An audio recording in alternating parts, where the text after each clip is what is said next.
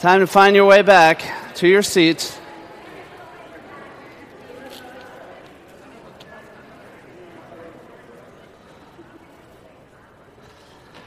Something must happen in that first half of the service because, you know, I see you guys when I greet you outside and you look still like zombies. And yet, during greeting time, I can't get you back here ready to go. What is that, Chris? Oh, Chris is being good.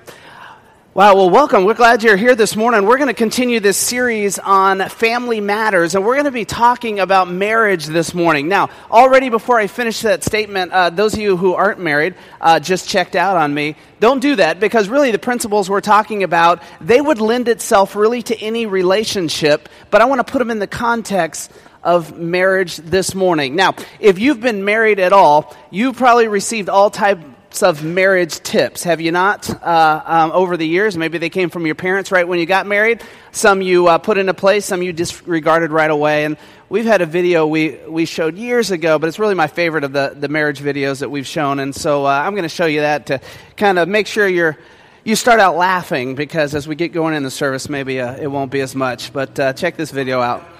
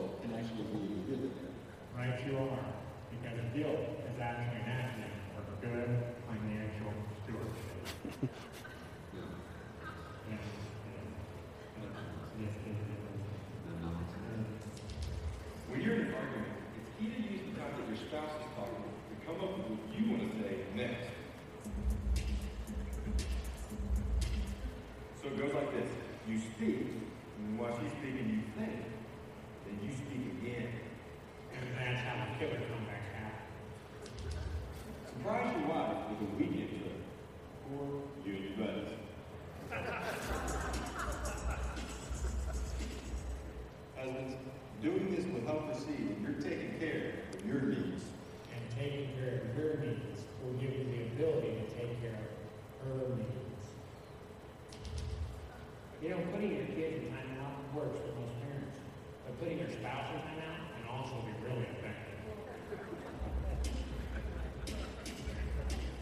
Your spouse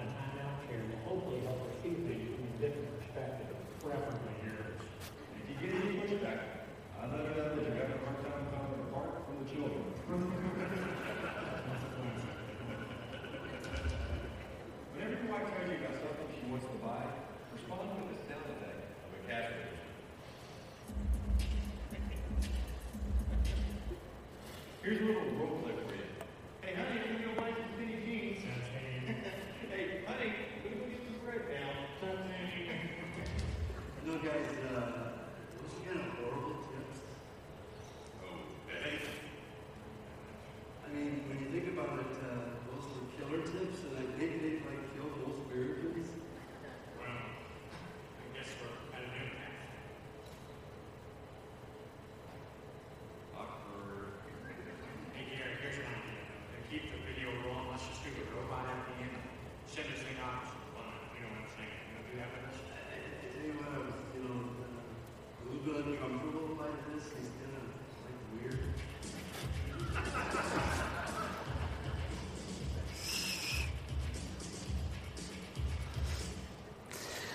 So there you go. Like some of you guys, um, I was watching. You were some of you men. You were taking notes before you knew that was a comedy video at the end. Uh, don't put those into play. So hey, we could uh, walk through a lot of practical ideas. We've done that in some of our past teachings on marriage, uh, things where we've talked about date nights and, and, and things like that.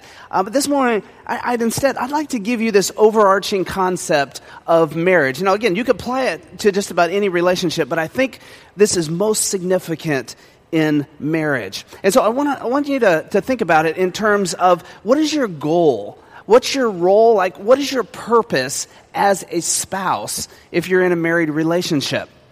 Like, if you look at the person that's sitting next to you, that, that spouse, right? And you remember back to the time when you met, and you probably can recount your love story uh, in your head.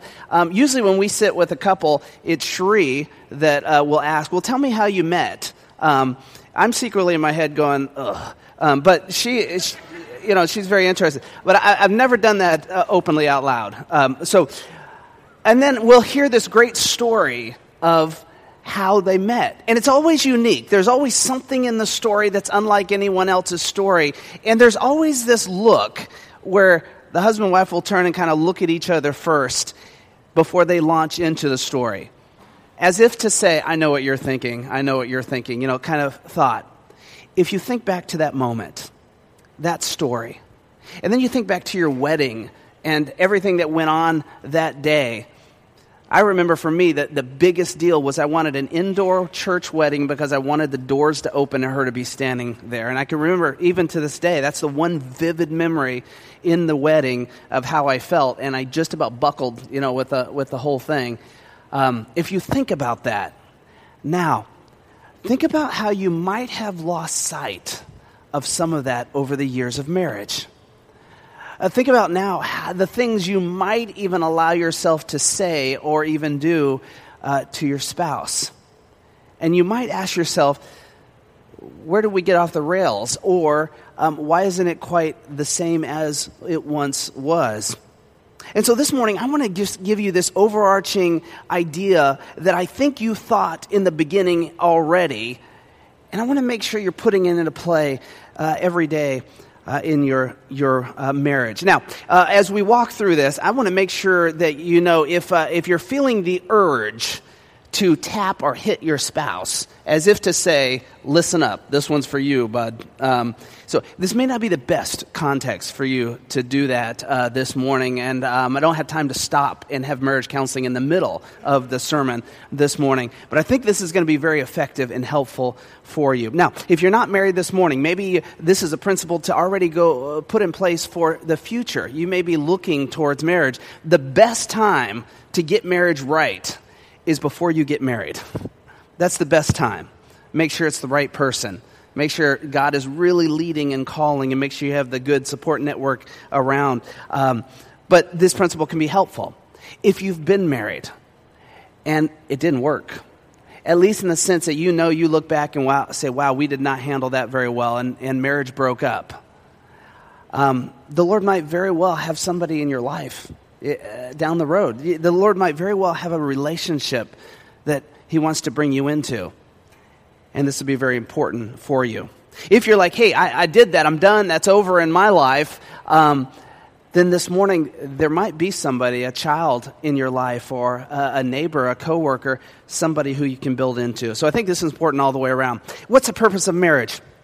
You know, um, when I was playing uh, high school baseball, then I played college baseball, I remember early on getting this kind of phrase. And I'm not quite sure how it was worded. I came to think it a certain way. Um, but I, I, think it's said many different ways from many different coaches. And it's basically uh, a thing around leadership on a sports team. I would guess this applies across the board to other teams. But on a sports team, a coach would often say, a real leader makes those around them better like, like a real leader on a team can make those around them better than what they are.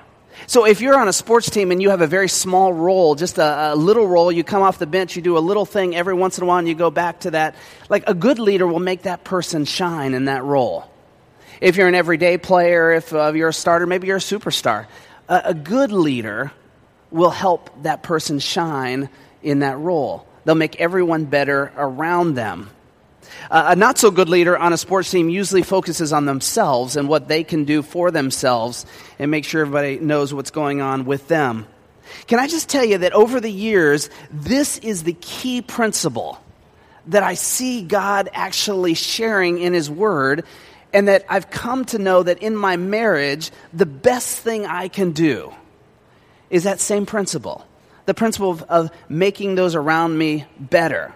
Now, in the, in the situation of marriage, there is only one around me uh, in that situation, and that's my wife.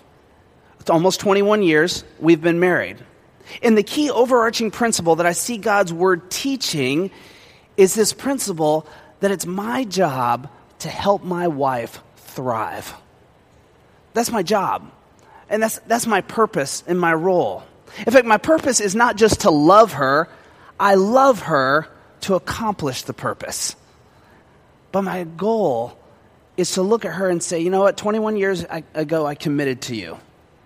I committed to help you thrive. And in that, uh, here is what I'm willing to do to help you thrive. I'm willing to love you. I'm willing to look past anything that ever were to happen that in some situation and some times in people's lives have caused them to stop loving because I want you to thrive. I'm going to keep loving in those situations. I'm willing to forgive uh, when forgiveness is needed. I'm willing to just flat out work for you. And yesterday I pressure washed the back porch because my wife wanted the back porch pressure washed um, because I want her to thrive. What does that mean? It means this when I look at our relationship, that I see God has designed Cherie for a certain purpose. Like God looks at her and says, I have this fabulous plan for your life. This is what I want to make of you, Cherie. This is what I would design you to, to be and to do. Um, and I could, you know, rattle off a long time about what I see, think that is, but, you know, it's not a sermon about Cherie. I could share a sermon like that, but uh, I won't today. And God is saying, you know what, Tom? You're right there every day. Your job is to make that plan happen to the level that God has called Cherie to. You're going to work right in there because, because you're, the, you're the one there every single day. In fact, this principle actually comes into play in the Old Testament. It begins at the very beginning. We get this, this picture at the beginning that God created husband and wife. And if you remember before woman was created, that all the animals came to uh, Adam and it said a suitable helper was not found for Adam. Now, if you want to be really just straight up uh, traditionally chauvinistic about that, you would, you would look at that and you would interpret that, well, the wife is there to help and assist the uh, husband. And she's like, uh, right there from the beginning of Genesis, she's kind of like on this level, and the, and the guy's on this level. You would be missing the understanding in the Hebrew altogether. That when we understand a helper, we, what we find in God's word, this, uh, this meaning is a compatible, a compatible partner like, like somebody who is compatible, that would make, that would make Adam whole. And that, that when these animals came, there was no animal that could make Adam whole. And so God designs and creates woman. That now this whole can be there. How do we know this? Well, we find very soon after this in Genesis in verse uh, chapter 2 verse 24, if you remember the famous verse that it says the the husband and wife, they leave parents and they become one. They cleave to one another, is what the scripture actually says. And what does it say after that? The two shall become one. One. You see, he said it's wholeness. Those two together are one. It, it just wouldn't make as much sense to me in the scripture to say that, you know, the guy is the, you know, the up here and the, the lady's just kind of the helper, um, the servant, the assistant down here. But if they come together, we kind of got one wholeness of what I designed in the beginning. No, it's, it's these two halves that come together in this form, united as one. Here's the interesting part. Uh, Deuteronomy chapter 6, verse 4 says this phrase again. It says, Hear, O Israel, the Lord your God, the Lord is one. Same word. Same word in Hebrew. You see, they're going to leave their father and mother, they're going to cleave together, become one. The Lord your God is one. Same Hebrew word, same Hebrew meaning in the Old Testament. And that meaning, in its simplest form, is the word unique. Do you know that means, those of you who are married, your oneness is unique? It's different than anyone else's. It's unlike anything else you would experience in life. Why do we encourage people when we talk about the living together versus married? Is because God's word even teaches us from the beginning this marriage is unique, it's different, it's unlike any other relationship you'll have. And even further, I like to think your individual marriage is unlike anyone else's individual marriage. What Cherie and I have, how we interact together with one another, who I am and who, who she is, and how God has designed us, is different than your marriage. It's different than you. It's unique. And so, in the very beginning, that's what we learn about marriage. In fact, we learn that so powerful from the book of, Genesis and then Deuteronomy, and that's in the Pentateuch of the Bible, the first five books. But we find after that, starting in book six, just keep working your way through the Bible, there is no more dominant metaphor of God than the metaphor of marriage and then the metaphor of parents to children. And we'll talk about that in a couple weeks. This is how God uses, this is the, the, the, the, metaphor God uses to describe so many things, including his love for us and his relationship with us. So, overall, when we're one like that, we're one. My job is to help my wife to thrive. Your job is to help your spouse to thrive. Here's the problem. Um, if I look at something from my own perspective, if I look at something as what can I get out of this? What do I need this person to do for me? Or if I look at it just flat out selfish all the time, I can never get to this principle. I never could get to the principle of saying, how do I make that person thrive if my focus is on me? I want to share with you just for a second a couple passages, and then a couple of my, one of them is a hard passage, but let me just share it with you. Ephesians chapter 4 shares these, these passages, and Paul is talking uh, in in the scripture about marriage, husbands, wives. Here's what he says first uh, off. He says, For wives, this means submit to your husbands as to the Lord. Now, hold on to that thought for just a second, and we're going to come back to what I think that means and what it's, it's, it's speaking to in terms of, of wife and husbands. Just a little further down, a couple verses, it says this For husbands, this means love your wives just as Christ loved the church. He gave up his life for her. So if we look at these two things real quick, we have uh, the action points of it. it says uh, a husband is to love, a wife is to submit. Now, filter those through our, our contextual uh, thinking here, and we would go, wow, sounds like the man gets off easy here, like he's the authoritative one in charge all the time. He says, hey, we're going here because I'm the man of the house, and you know I make the decisions, kind of thing. And the woman is supposed to just say, okay, honey, whatever you think, I'll do that. The problem is that this really would not be consistent if we looked at the whole of the New Testament. If we looked at how Jesus interacted with people, if, if what Jesus called us to, it really wouldn't fit. So, what's Paul getting at here? Let me start with the, the husband part here. Love your wives just as Christ loved the church. He gave up his life for her. Men, do you understand what the scripture is saying when it says to love your wife? To love your wife the way Christ love the church. It means you got to take a look at Jesus and you have to take a look at how did he love people? How did he love his church? How did he love all those that he came in contact with? Well, it's an interesting passage, but in Philippians chapter 2, starting in verse 5, we get a glimpse of this. It says this You must have the same attitude of Christ Jesus, right? We're going to love like Christ Jesus, the same attitude of Christ Jesus. This is what he did. Though he was God, he did not think of equality with God as something to cling to. Instead, he gave up his divine privileges. He took the humble position of a slave, and he was born as a human being.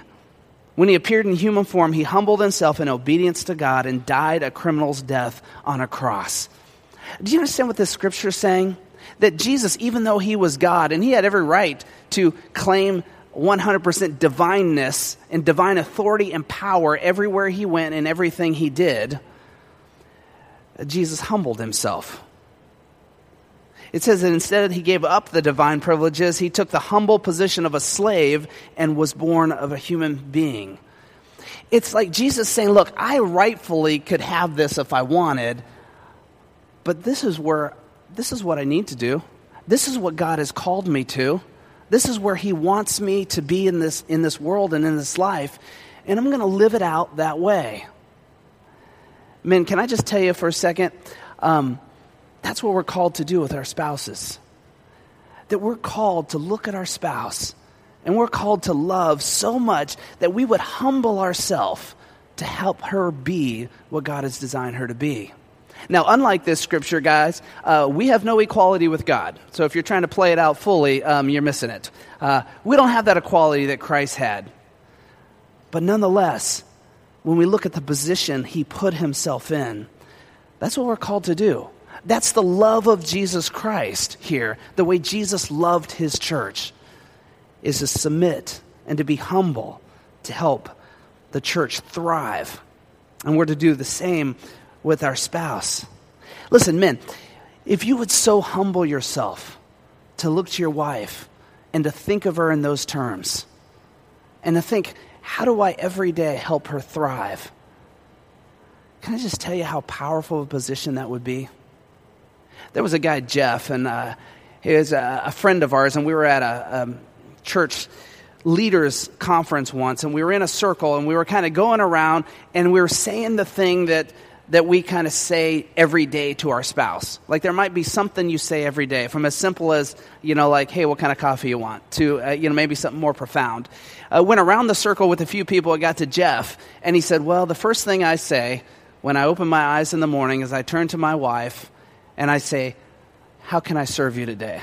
Of course, us men are thinking, what a jerk. What, what, we're going to take him back and rough him up. You know, but like that's the key. That we would look and we would humble ourselves in this way. Ladies, can you understand when it says this means submit to your husband?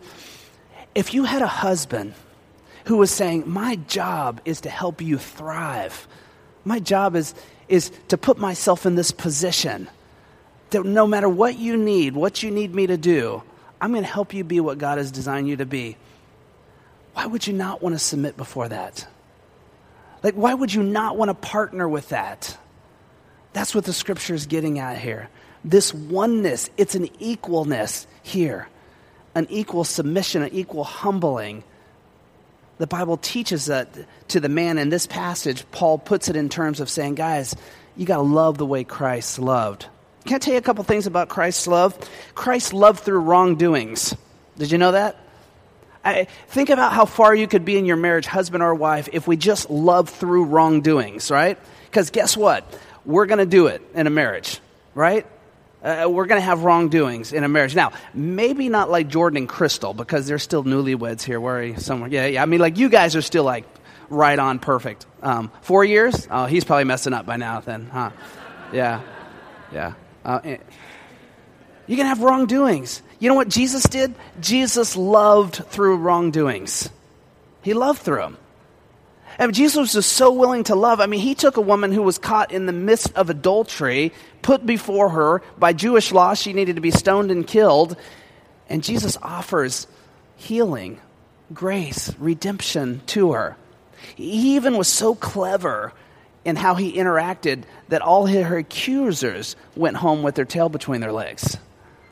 That was Jesus' love through wrongdoings. Guess what? Jesus blessed others when he was persecuted. You know, sometimes in our marriage, uh, we actually persecute one another. You ever done that? I mean, we call it in our family sometimes that I'm willing to risk the wrath. It means I'm going to say something and I may not get a good response uh, from this, but I feel like it needs to be said. I, Jesus loved through that. He blessed people, the scripture said, when he was being persecuted. He taught us to do the same kind of thing. That's the love we're talking about here. You need to know that Jesus welcomed children. Uh, he welcomed them. When his, when his followers, his closest disciples, were like, Children, get away. Don't bother Jesus. Don't bother the master. Jesus like, No, no, no, no. Come. I, I'll take this interruption. And he, he spoke into them as well. Jesus loved in so many different ways. We find that um, Jesus actually welcomed interruptions. If you know anything about marriage, your life is going to be interrupted sometimes within your marriage. Jesus welcomed them. One time, Jesus was just walking through a crowd on way where he was going, and people were tugging on his garments, right? And all of a sudden, he felt it. Power went out from him. And he turned, and there was a lady, an issue of bleeding for years. And he stops, he interacts with her, and she finds healing. Jesus welcomed interaction. This is how Jesus loved. We don't find in Scripture that Jesus loved because he commanded people all the time. Or that Jesus said, hey, go do this, go do that. I'm in charge around here. I have the authority, I have the power. You submit to, to me. We find he loves through his humility. When a husband and wife are doing this back and forth with each other, you're helping one another thrive. If you're set up right now, you're not married yet, but you're like, you know, you got Google eyes at each other and the time might come, put this principle in play now to look at each other and say, I'm going to help you thrive. That's what my job is. In fact, I want to say it this way. Maybe you'll remember it. Uh, that when I look at my spouse, I want to say, look, my glory is, is going to be in your glory. That, like, my glory is going to be your glory. So, as I help you and elevate you to be the person God, I'm going to find tremendous satisfaction and joy in that. Especially when she's doing it the same for me. So, how do we get started on something like this? Um, if you're in a marriage right now and you're like, um, hey, that's awesome, Tom, but my starting point is, is pretty rough. You know, right now, um, I don't look at that, you know, how do I help you thrive? It's more like, how do I how do I keep from killing you today? Um, I mean, maybe that's your starting point. Maybe it's just rough. How do we start that? Well, I want to share with you another passage and maybe put a twist on it for you this morning. 1 Corinthians chapter 13 is what we often call the love passage. Are you familiar with it? Uh, maybe you had it read at your wedding uh, where the minister shared these type of things. Now, you don't remember those words because, you know, it was your wedding and you were just... Um, you were just such in, in, in love that day or in, in goo goo feelings that day that um, so i'm going to read it for you and make sure you remember it this is what it says in 1 Corinthians 13 Love is patient and kind. Love's not jealous or boastful or proud or rude. It does not demand its own way. It's not irritable. It keeps no record of being wronged. It does not rejoice about injustice, but rejoices whenever the truth wins out. Love never gives up. Love never uh, loses faith. It always hopes and endures through every circumstance. Now, let me ask you a question when I read those things, when I read that scripture, did you think, is my spouse that? Or did you think, am I that? Because I'm telling you, if, you, if, if your knee jerk was to think, is my spouse these things, your starting point's probably not right.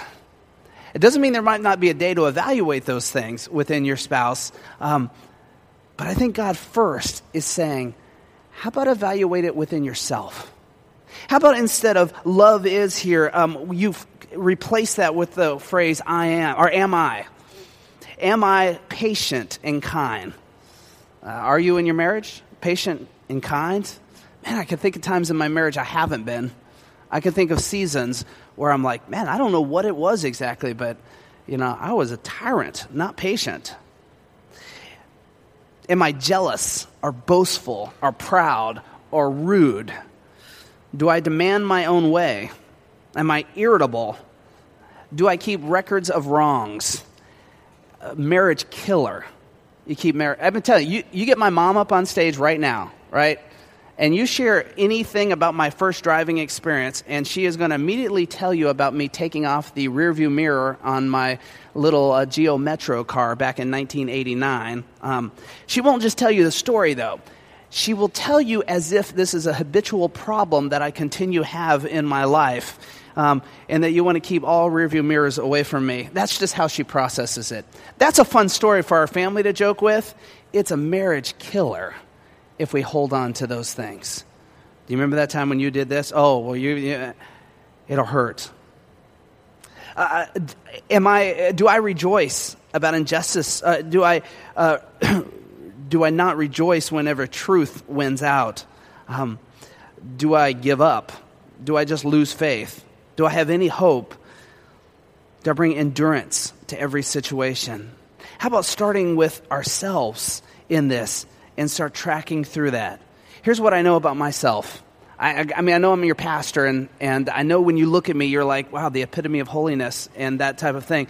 But the truth of the matter is, like, I look at this, and when I put the I am on, there are many times when I would go before the Lord and say, God, please develop within me something better in this area.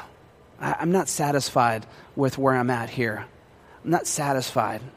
Do you know that somewhere around, um, gosh, it was just a couple years before I got married, and like I said, 21 years, so I'm 23 years, and I had, I was uh, finishing college, but somewhere around there, I was just confronted with the words of Jesus about being a blessing to other people. And I mean, he got me on this. And I put the I am in front of it. I, am, I, am I encouraging? Am I a blessing to other people?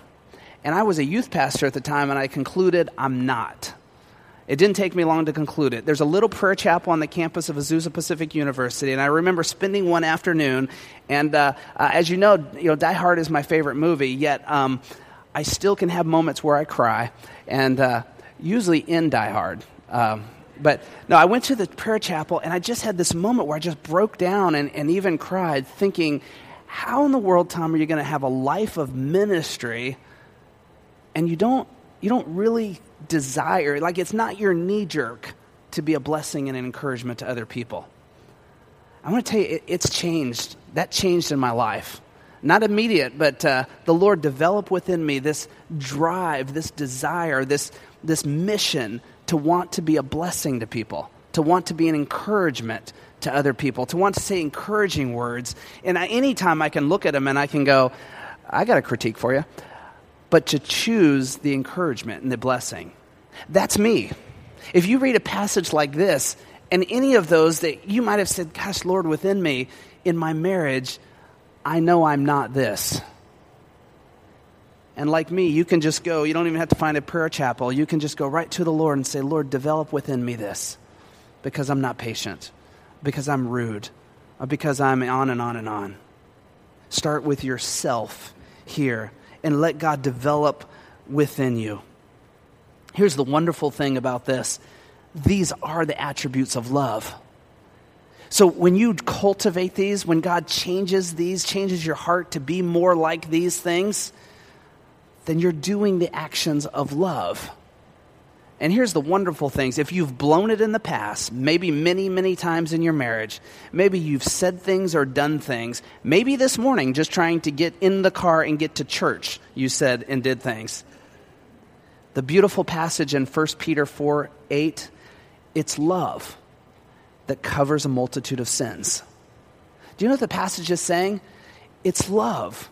It's these attributes of love. It's carrying these out for your spouse that covers a multitude of sins. It will cover over, bring forgiveness and healing to the dumb things you might have done up till now. Love does it.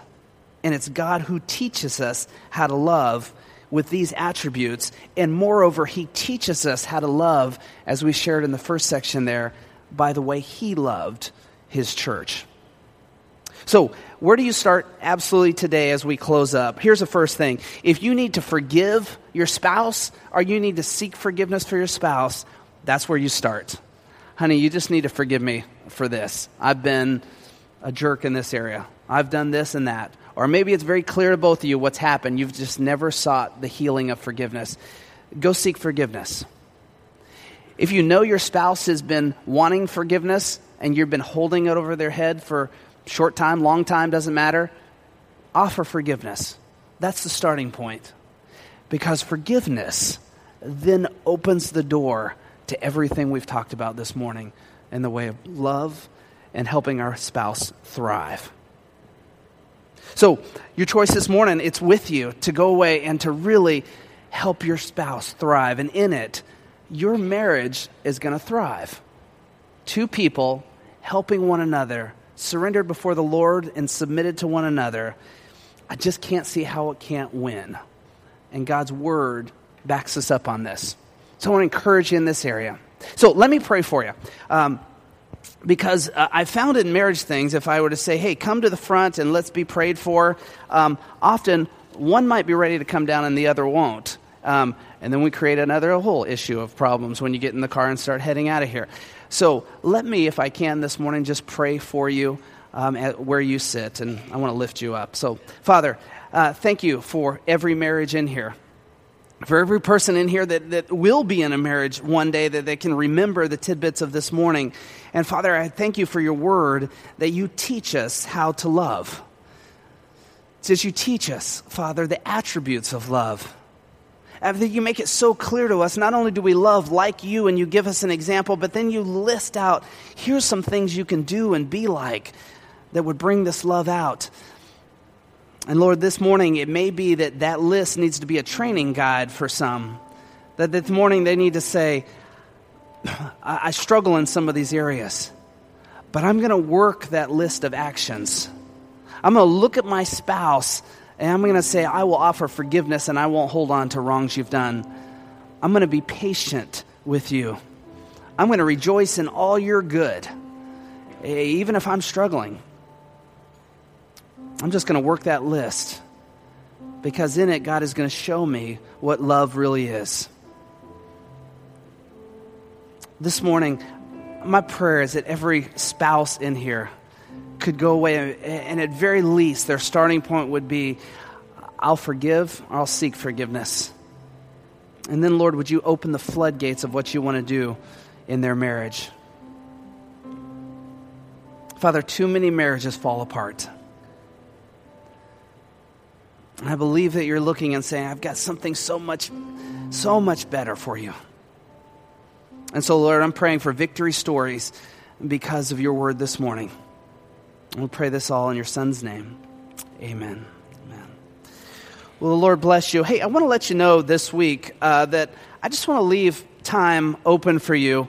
Um, I, am not a, a, marriage counselor in, in that sense of um, therapeutic type of counseling. Um, it's really offering biblical advice and biblical insight.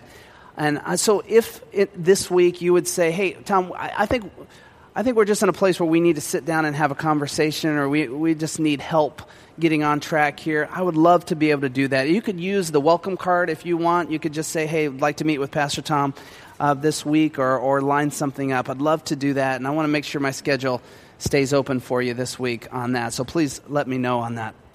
Hey, uh, as our uh, in a couple minutes, our ushers are going to come take up our morning offering. But before we do that, uh, we have uh, we have a, a, pair that are going to be going to Guatemala. We've been talking about it a little bit, and we wanted to take the time the mor- this morning to have them come up and and kind of uh, we want to make sure you know who they are and uh, just give them a minute to kind of say uh, w- kind of where they're at in the process and, and when they'll be headed out and then uh, we'd love to just pray for them as a congregation in the next couple minutes and uh, so uh, Guys, if you would come up and.